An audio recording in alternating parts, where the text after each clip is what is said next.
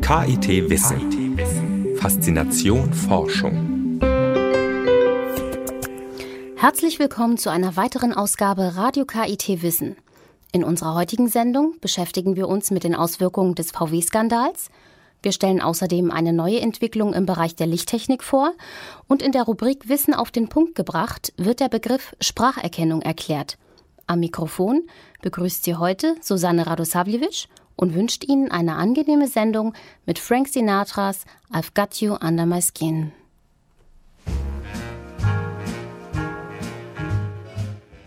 Yes, I've got you under my skin.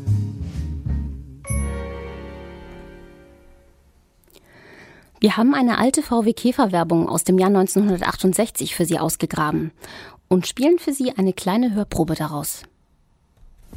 Jahre der Entwicklung und Forschung, Jahre der Erfahrung von sieben Millionen Besitzern in der ganzen Welt machten viele Eigenschaften des Volkswagens berühmt. Aber die allerwichtigste ist, dass dieser Wagen läuft und läuft und läuft und läuft und läuft und läuft und läuft und läuft und läuft und läuft und läuft und läuft und läuft und das ist definitiv aus einer anderen Zeit.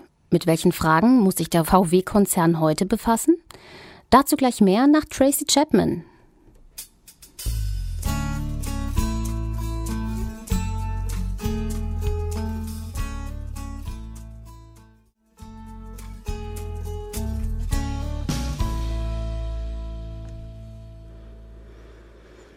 elf Millionen betroffene Dieselfahrzeuge weltweit, zwei Komma acht Millionen allein in Deutschland. Die Dimensionen des V W-Skandals sind wahrhaft atemberaubend.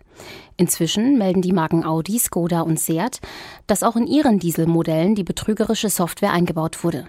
Der Präsident des Europaparlaments, Martin Schulz, sprach von einem schweren Schlag für die deutsche Wirtschaft. siebenhundertfünfzigtausend Menschen sind hierzulande vom Automobilbau abhängig. Die jetzt anstehende Rückruf- und Entschädigungsaktion könnten nicht nur die Kapitalkraft des größten Automobilkonzerns der Welt bedrohen, möglicherweise ist es zugleich das Aus für die Technologie des Dieselmotors überhaupt. Der Wissenschaftsjournalist Doktor Stefan Fuchs sprach mit Doktor Uwe Wagner. Herr Wagner, der Skandal um diese betrügerische Software bei Dieselmotoren weitet sich aus. Inzwischen hat auch Audi Modelle benannt, bei denen dieser Motortyp E A hundertneunundachtzig, es klingt wie ein Fanal, eingesetzt wurde. Seat und Skoda, ebenfalls Konzernmarken von V W, haben auch Fahrzeuge mit diesem Motortyp bestückt. Mal Hand aufs Herz, als Experte hat Sie das überrascht? Ja und nein. Die Beweggründe sind in Grenzen nachvollziehbar aus verschiedenen Gründen. Andererseits ist das Ausmaß so groß, dass der Glaube, damit nicht aufzufliegen, ja, für mich schon ein bisschen an Hybris und Vermessenheit grenzt. Also insofern kann ich es auf der einen Seite technisch insofern nachvollziehen, dass es im täglichen Kundennutzen durchaus was bringt, dieses Schummeln, sage ich mal.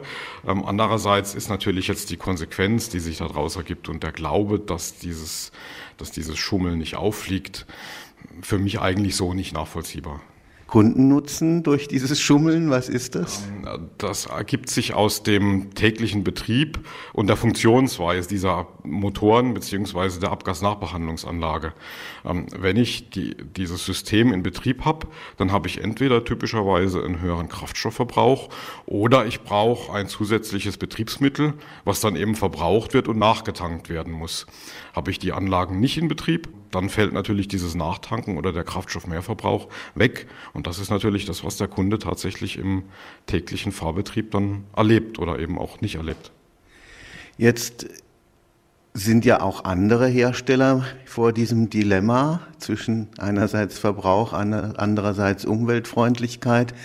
Glauben Sie, dass diese Marke allein war, dass dieser Konzern allein war, oder wird sich da noch ganz viel anderes entwickeln? Das ist eine sehr schwere Fragestellung, die ich mich nicht traue zu beantworten. Es gibt ja durchaus andere Fahrzeuge von Herstellern, die auch so getestet wurden wie die Fahrzeuge von Volkswagen. Ähm, da wurden diese extremen Grenzwertüberschreitungen nicht gefunden, sodass ich jetzt nicht pauschal sagen wollte, es wird keinen anderen mehr treffen oder man wird alle anderen auch noch entlarven. Das, glaube ich, kann man zum heutigen Zeitpunkt so nicht sagen. Jetzt ist ja damit unter Umständen sogar der Diesel überhaupt in Frage gestellt. Es gibt ja bereits Leute, die sagen, das ist das Ende für den Dieselmotor. Jedenfalls dieses Image einerseits umweltfreundlich durch weniger C O zwei Ausstoß beispielsweise, andererseits sparsam. Dieses Image ist irgendwie doch ziemlich zerstört. Das ist schade, dass dieses Image vielleicht nicht unbedingt zerstört, aber angekratzt ist. Da würde ich ganz klar auch den Kunden oder den Nutzer der Fahrzeuge quasi ein bisschen mit in die Verantwortung nehmen wollen. Wenn ich ein Fahrzeug haben möchte mit einem modernen Dieselmotor, entsprechend geringem Kraftstoffverbrauch, was sich ja dann beim Tanken auch direkt an der Tankstelle bezahlt macht letzten Endes, wenn ich wenig Kraftstoffverbrauch habe, und damit natürlich auch das ganze C O zwei Thema mit erschlagen habe letzten Endes. Geringer Kraftstoffverbrauch bedeutet geringe C O zwei Emissionen. Dann muss ich mir natürlich auch bewusst sein, dass das nur geht, wenn der Motor alleine relativ hohe Stickoxidemissionen produziert. Diese Stickoxidemissionen, und das ist ja jetzt das aktuelle Dilemma bei Volkswagen, muss ich über eine entsprechende Abgasnachbehandlung reduzieren, damit sie eben nicht in die Umwelt emittiert werden. Dieser Motor E A hundertneunundachtzig ist ja, ich sag mal, das Corpus Delicti. Wesentlich kritischer ist aber eben die Abgasnachbehandlungsanlage, die hinten dran ist. Das kann einmal passieren über einen sogenannten S C R Katalysator, bei dem ich diese unter dem Handelsnamen AdBlue bekannte wässrige Harnstofflösung eindüse ins Abgassystem, um die Stickoxide zu reduzieren in einem S C R Katalysator. Das ist die eine Alternative. Die zweite Alternative ist, dass ich einen sogenannten NOx-Speicherkatalysator einsetze. Das wurde meines Wissens bei diesen Jetta-Fahrzeugen gemacht. Hier ist die Funktionsweise so, dass ich den Dieselmotor ganz normal betreibe. Geringer Kraftstoffverbrauch, guter Wirkungsgrad, einhergehend mit hohen Stickoxidemissionen. Diese Stickoxide werden in einem Speicherkatalysator gespeichert. Wenn dieser Speicherkatalysator voll ist, also keine Stickoxide mehr aufnehmen kann, würden die vom Motor emittierten Stickoxide einfach durch den Katalysator hindurchtreten und in die Umwelt emittiert werden. Das heißt, ich muss diesen Speicherkatalysator regenerieren. Das wird gemacht, indem der Motor auf einen anderen Betriebsmodus umgeschaltet wird, indem er höhere Kohlenmonoxid- und Kohlenwasserstoffemissionen produziert, einhergehend etwas schlechteren Wirkungsgrad hat, höheren Kraftstoffverbrauch, und mit diesen zusätzlichen Komponenten Kohlenmonoxid und unverbrannten Kohlenwasserstoffen werden die Stickoxidemissionen, die im Speicherkatalysator gespeichert sind, in Stickstoff umgewandelt. Das heißt, der Speicherkatalysator wird regeneriert, wird geleert und kann dann wieder zur Einspeicherung von neuen Stickoxidemissionen im regulären Dieselmotorbetrieb genutzt werden. Hier sehe ich die Rückrüstung wesentlich kritischer als bei diesem ersten System, weil diese Speicherkatalysatoren einer sehr starken Alterung unterliegen. Und ich da durchaus größere Probleme sehe, die, ja, ich sag mal, Dauerhaltbarkeit, Überlebenszeit des Fahrzeuges darzustellen, als es im Vergleich zu diesem S C R System mit zusätzlichem AdBlue-Reduktionsmittel der Fall ist. Software umschalten ist in Anführungszeichen einfach, was dann aber tatsächlich die Lebensdauer der Hardware-Komponenten im Fahrzeug angeht, ist eine ganz andere Fragestellung. Da, glaube ich, könnte ein wesentlich größeres Problem auf Volkswagen zukommen, als es mit der reinen Softwareumstellung notwendig ist. Wichtig ist mir zu betonen, technologisch sind die Systeme, die im Fahrzeug verbaut sind, in der Lage, die Grenzwerte einzuhalten. Sonst hätten die Fahrzeuge ja auch nicht die Zulassung gekriegt. Problem ist einfach, dass Volkswagen gesagt hat, wir wollen die zur Schadstoffreduzierung notwendigen Maßnahmensysteme nicht dauerhaft im Betrieb haben, sondern einfach nur, wenn die Zertifizierung ansteht, und im normalen Kundenalltag eben nicht. Das rührt aber letztlich doch tatsächlich auch an die ökonomische, wie sagt man so schön, Viability, also die ökonomische Kosten-Nutzen-Rechnung des Dieselmotors. Die Common-Rail-Technologie ist ja heute schon die wohl komplizierteste Motorentechnologie. Das macht den Dieselmotor ungefähr doppelt so teuer wie ein Benzinmotor. Wenn jetzt also auch noch zusätzliche Kosten auf mich zukommen, dann ist möglicherweise der Dieselmotor wirklich vor dem Aus. Die japanischen Automobilhersteller haben ja schon eingestellt die Produktion von Dieselmotoren. Das ist eine betriebswirtschaftliche Fragestellung, die man sich tatsächlich anschauen muss, die auch, ich denke, alle Automobilhersteller, Motorenhersteller sich intensiv anschauen. Ein großes Problem sind die Kosten der Abgasnachbehandlung. Sie haben die Kosten für den Motor als solches schon angesprochen, der Größenordnung Faktor zwei teurer ist im Vergleich zu einem vergleichbaren Benziner.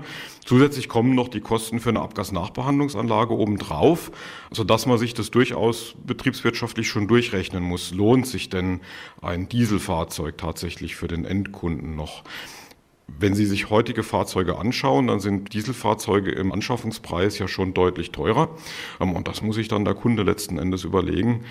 Sind diese Mehrkosten für ihn akzeptabel? Kann er sie wieder hereinfahren durch die entsprechende Fahrleistung, die er benötigt, oder eben nicht? Selbstverständlich ist es richtig, dass die Technologie sehr komplex geworden ist. Aber diese Stickoxidproblematik, die wir aktuell für den Dieselmotor eben diskutieren aufgrund dieser Vorkommnisse mit Volkswagen, sind auch für moderne Ottomotoren so nicht ganz von der Hand zu weisen. Auch da könnten solche Schwierigkeiten auftreten, sodass man da nicht generell schwarz und weiß sagen kann, eine Technologie ist gut und die andere Technologie ist schlecht, sondern es gibt eine ganze Reihe von Zwischengrautönen, würde ich mal sagen. Wo liegen da die Probleme beim Ottomotor? Das große Problem bei Dieselmotoren, was die Abgasnachbehandlung angeht, ist ja der Betrieb mit Luftüberschuss. Das heißt, vorhandenem Sauerstoff im Abgas. Dieser vorhandene Sauerstoff im Abgas macht die Stickoxidreduzierung so schwierig. Bei früheren konventionellen Ottomotoren habe ich dieses Problem deswegen nicht, weil ich keinen überschüssigen Sauerstoff im Abgas habe und damit viel einfacher die Stickoxidreduzierung realisieren kann. Bei modernen Ottomotoren mit Direkteinspritzung und Schichtladebetrieb betreibe ich den Motor auch mit Luftüberschuss und habe damit entsprechend auch, wie beim Dieselmotor, Sauerstoff im Abgas, sodass die herkömmliche Stickoxidreduzierung über einen Drei-Wege-Katalysator da auch nicht mehr funktioniert. Und ich prinzipiell die gleichen Technologien zur Stickoxidnachbehandlung einsetzen muss, wie beim Dieselmotor auch. Und dann letzten Endes auch wieder die gleichen Schwierigkeiten habe oder auf die gleichen Schwierigkeiten und Herausforderungen stoße, die der Dieselmotor jetzt auch hat. Das heißt, auch die Ottomotoren müssen da mit Zusatzstoffen gefahren werden? Das ist durchaus nicht auszuschließen, ja. Ist das erst Zukunft oder ist das schon Gegenwart? Das ist teilweise Gegenwart in eingeschränktem Maße. Es wird aber in Zukunft mit Sicherheit auch auftreten oder kommen beim, beim Ottomotor. Jetzt sind Sie ja hier an der vordersten Frontlinie der Entwicklung, experimentieren mit verschiedenen Formen von Verbrennungsräumen, mit dem Hybridmotor. Gibt es eine Möglichkeit für den Dieselmotor, ihn sozusagen zu retten und aus diesem Dilemma durch eine ganz neue, eine ganz moderne Technik zu befreien? Es gibt verschiedene Ansätze für alternative Brennverfahren, die größenordnungsmäßig vielleicht so vor zehn Jahren durchaus sehr aktiv in der Forschung und auch von Automobilherstellern angeschaut wurden, in der jüngeren Vergangenheit ein kleines bisschen in den Hintergrund getreten sind. Stichwort sind hier homogen kompressionsgezündete Brennverfahren, die innermotorisch ermöglichen, sehr, sehr niedrige Schadstoffemissionen zu realisieren. Aber sowohl was Komfort, akustisch, als auch Haltbarkeit des Motors und Steuer- und Regelaufwand für den Motorbetrieb angeht, erhöhte Anforderungen stellen, sodass da noch ein bisschen Forschung und Entwicklungsaufwand reinzustecken wäre.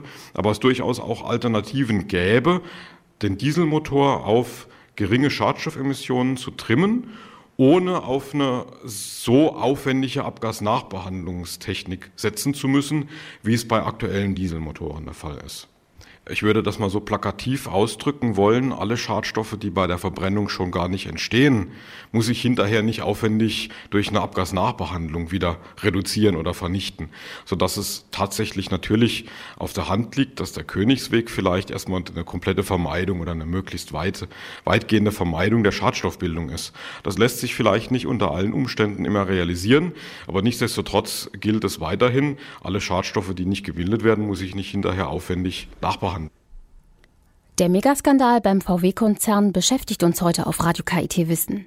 Doktor Uwe Wagner, Leiter der Forschungsgruppe Motorsysteme und Abgasnachbehandlung am Institut für Kolbenmaschinen des K I T, war unser Gesprächspartner.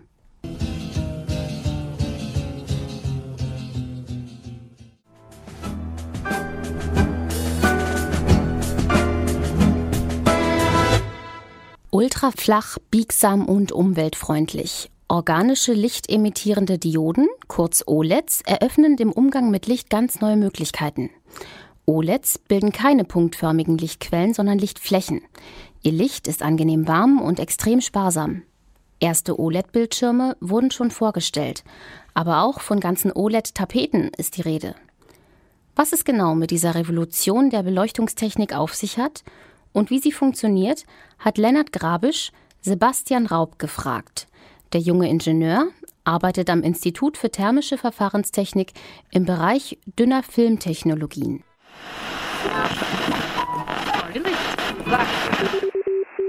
W M K funkt. Radio K I T präsentiert Beiträge des Studiengangs Wissenschaft, Medien, Kommunikation. Herr Raub, könnten Sie uns zu Beginn einen kurzen Einblick über den Aufbau und die Funktionsweise der O L E Ds geben? Also zum Aufbau ist zu sagen, dass man die O L E D aus vielen funktionalen Schichten herstellt, die ähm, im schichtigen Bereich von ca. fünf bis teilweise zweihundert Nanometer liegen. Und diese einzelnen Schichten entweder im Vakuumaufdampfverfahren oder in der Flüssigprozessierung aufeinander aufbringt. Entscheidend ist dabei, dass man sozusagen eine Kathode und eine Anode hat, die den ganzen sogenannten Stackaufbau umschließen, und darüber werden dann sozusagen Ladungsträger eingetragen, die dann zu diesen einzelnen funktionalen Schichten transportiert werden, und dort kombiniert dann ein sogenanntes Exciton, also ein positiv geladenes Teilchen mit einem Elektron unter der Aussendung von Licht, und dieses Licht ist eben nachher das, was die O L E D sozusagen als Leuchtmedium dann darstellt. Könnten Sie vielleicht jetzt noch kurz erklären, was genau für Materialien hier verwendet werden? Die gängigsten Materialien, die man normalerweise eben hat, sind zum einen ähm, leitfähige Polymere, und die zweite Materialklasse sind sogenannte kleine Moleküle. Ähm, da dazu zählen verschiedene Komplexe, bei denen dann eben unterschiedlich geladene und unterschiedlich artige Metallionen von einer Organik umgeben werden, und die übernehmen dann eben diese Funktion, indem sie durch die Spannung sozusagen angeregt werden. Inwiefern unterscheiden sich jetzt die O L E Ds zu den herkömmlichen L E Ds, wie man sie von zu Hause kennt? Der größte Unterschied ist zum einen, dass eine L E D ist eine punktförmige Leuchtquelle, während eine O L E D oder eine O L E D eine flächige Leuchtquelle ist. Der Vorteil an diesen flächigen Leuchtquellen ist, dadurch, dass es aus, sagen wir mal, herkömmlichen Kunststoffen bestehen, dass man sie eben auf flexible Substrate, also auf Folien aufbringen kann, und deswegen dann sozusagen großflächig flexible Bauteile herstellen kann. Das heißt, das hat dann sozusagen den Anwendungsbezug hinsichtlich der Raumausleuchtung. Man kann sich vorstellen, dass eine punktförmige Leuchtquelle anders das Licht in den Raum wirft, als jetzt beispielsweise eine flächige Leuchtquelle von zehn auf zehn Zentimetern. Können Sie uns jetzt vielleicht noch generell ein paar Vor- bzw. Nachteile von den O L E Ds aufsagen? Also ich sage mal, der große Vorteil oder den Vorteil, den man sich durch die Technologie erhofft, ist natürlich, dass das Ganze energieeffizienter ist als die herkömmlichen Leuchtmittel. Das heißt also, was jetzt sozusagen auch der Schwerpunkt am K I T oft ist, ist eben, es geht entweder um erneuerbare Energiequellen oder eben um Energiespeicherung, und der dritte Punkt eben die effizientere Nutzung von, von Energie. Und wie jeder weiß, sind eben Glühbirnen sehr ineffizient, wandeln den Großteil des Stroms in Wärme um. Auch schon heute existente O L E Ds liegen jetzt immerhin schon im Bereich von der Effizienz her von herkömmlichen L E Ds, und man hofft sich da noch im, durch Forschung eben noch eine äh, weitere Steigerung der Effizienz vor allem. Gibt es auch ein paar Nachteile jetzt von den O L E Ds? Also ich sag mal, der Nachteil momentan sind halt primär natürlich die, die Kosten. Das ist natürlich das, was sozusagen dann uns als Verfahrenstechniker auf den, auf den Schirm ruft, oder natürlich ein ganzes Konsortium an, an Wissenschaftlern hier eben auch am K I T. Und zwar geht es natürlich einfach darum, zum einen die Moleküle effizienter zu machen, also damit das Bauteil, aber natürlich auch die Prozessierungsverfahren effizienter zu gestalten und natürlich auch den, würde ich mal sagen, den größten Knackpunkt zu bearbeiten, und zwar die Lebensdauer von diesen Bauteilen. Die Degeneration von solchen Bauteilen läuft, sage ich mal, unterschiedlich schnell ab. Da sind noch nicht alle Mechanismen komplett verstanden. arbeiten prinzipiell natürlich viele Chemiker und Physiker dran, diese Vorgänge, sag ich mal, zu entschlüsseln. Ein Hauptfaktor ist eben Sauerstoff und Wasser, aber auch teilweise Licht. Und da wird dann momentan eben dran gearbeitet, zum einen an dieser Lösemittelbeladung, die am Ende von einem Prozess da ist, das zu reduzieren oder eben Folien zu beschichten, die eben das Eindringen von Wasser und damit den Defekt des Bauteils verursachen, das zu verhindern. Was birgt die Zukunft? Wir haben jetzt schon von O L E D-T Vs gehört, von ganzen Wänden, Tapeten, die man im Wohnzimmer anschalten kann. Was ist da geplant? Was kann man sich da vorstellen? Also ich sage mal, die einfachste Antwort ist, je nachdem wie groß der Geldbeutel ist, kann man sich das auch jetzt schon teilweise realisieren. Es sind schon ein paar wenige Produkte, sage ich mal, auf dem Markt. Also wenn wir jetzt von der O L E D-Lichtanwendung sprechen, natürlich im Fernsehbereich, im Handy-Display-Bereich, gibt es eben schon Produkte auf dem Markt. Aber auch für die Lichtanwendung soll auch nächste Woche nochmal ein neues O L E D-Panel mit zwölf auf zwölf Quadratzentimetern auf den Markt kommen. Ist aber natürlich nur eher im höherklassigen Preissegment. Es gibt auch eine Schreibtischlampe aus O L E Ds. Das sind, sage ich mal, noch Nischenanwendungen. Aber wir hoffen natürlich im Gesamtverbund hier in der Forschung so weit zu kommen, dass es sich irgendwann mal jeder leisten kann. Über die ungeahnten Möglichkeiten von organischen lichtemittierenden Dioden, kurz O L E Ds, sprach Lennart Grabisch mit dem Experten Sebastian Raub. Das Interview ist im Rahmen des Studiengangs Wissenschaftskommunikation entstanden.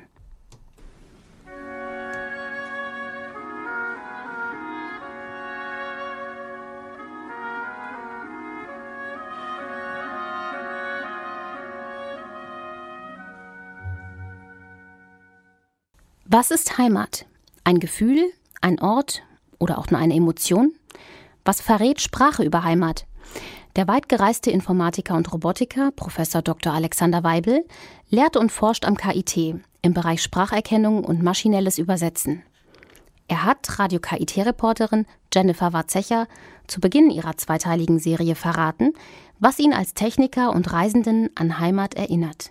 Mein persönlicher Lebensweg hat sich sicherlich damit in meinen beruflichen Weg eingeblendet oder vermischt, denn es ist so, dass ich sicherlich auch multikulturell selber aufgewachsen bin. Ich bin also aus, äh, meine Eltern sind Deutsche, aber ich habe meine Kindheit in Barcelona, Spanien verbracht, im Wesentlichen, weil mein Vater dort äh, in einer Vertretung deutscher Industrie arbeitete und wir auf diese Weise als Kinder in einem anderen Land groß geworden sind. Das heißt, ich bin von Anfang an eigentlich mit mehreren Sprachen aufgewachsen, dass ich auf der einen Seite mit den Eltern Deutsch spreche und auf der anderen Seite hört man eben immer die andere Sprache, in dem Fall Spanisch. Und dann lernt man natürlich in der Schule noch mehrere Sprachen und so führt eins zum anderen. Ich bin dann also in, später im Studium nach U S A gegangen, habe in den U S A studiert und meine Frau ist Japanerin. Das heißt, wir haben also ein, ein buntes Gemisch an Sprachen auch zu Hause, das das Multikulturelle natürlich nahelegt. Das hat mich eigentlich schon immer begeistert, von klein auf zu abstrahieren, was ist eigentlich am Menschen ganz typisch. typisch für ihn selbst oder was ist universell für alle Menschen eigentlich gleich. Und in der Sprache sehen wir das natürlich immer wieder, dass es da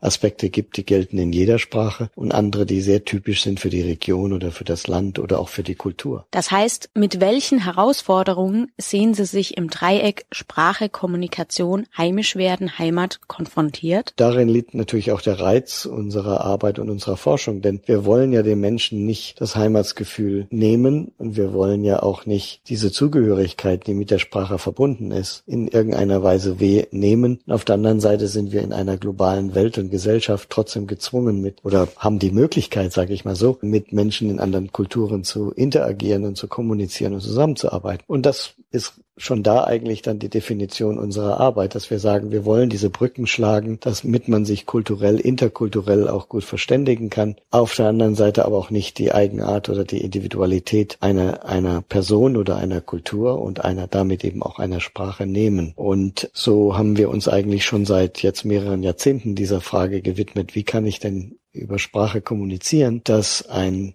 Ausländer in Deutschland studieren kann, ohne Deutsch äh, sprechen zu können, zumindest nicht am Anfang. Wie können wir das machen, dass wir Ärzte in, die, in äh, andere Länder schicken und dort Hilfsaktionen durchführen, ohne dass sie direkt mit den Personen dort sprechen können? Wie können Personen, Menschen äh, besser integriert werden kulturell? Vieles läuft eben über die Sprache, denn die Sprache kommuniziert letztendlich auch die Kultur und die Eigenarten. Stellen wir die Frage nach der Multilingualität mal anders. In welcher Sprache träumen Sie? Die Frage ist für mich insofern schwer zu beantworten, weil ich glaube, dass man gar nicht in Sprache, in einer Sprache träumt. Also in meinem Fall ist meine Antwort dann immer, ich träume in Interlingua. Das ist in unserem Bereich eine, ein Ausdruck für eine semantische Zwischenrepräsentation, die im Wesentlichen den Gedanken oder das Konzept ausdrückt. Denn äh, es ist durchaus so, dass wir oder ich, wenn man bilingual ist, nicht von der einen Sprache in die andere äh, übersetzt.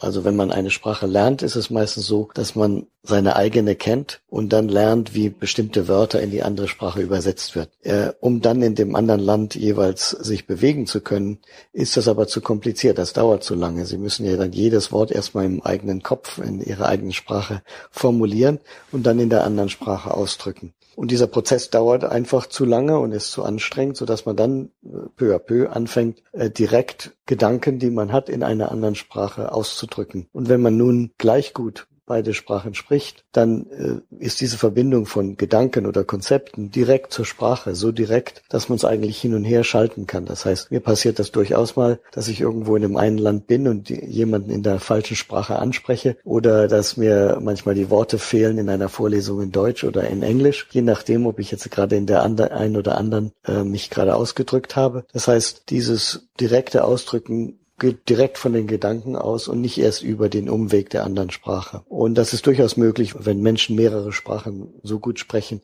dass das direkt ist. Wie kann man Mehrsprachigkeit, also Multi- bzw. Bilingualität, zum Beispiel wissenschaftlich feststellen? Es gibt zum Beispiel ein psychologisches Experiment, mit dem man Bilingualität oder Multilingualität überhaupt feststellt. Es gibt ein Experiment, wo man zum Beispiel äh, einem Menschen ein, äh, ein Farbwort vorliegt, das heißt blau, aber das wird mit einem roten Stift geschrieben. Also sie schreiben mit einem roten Stift das Wort blau oder mit einem gelben Stift das Wort schwarz und so weiter und so fort.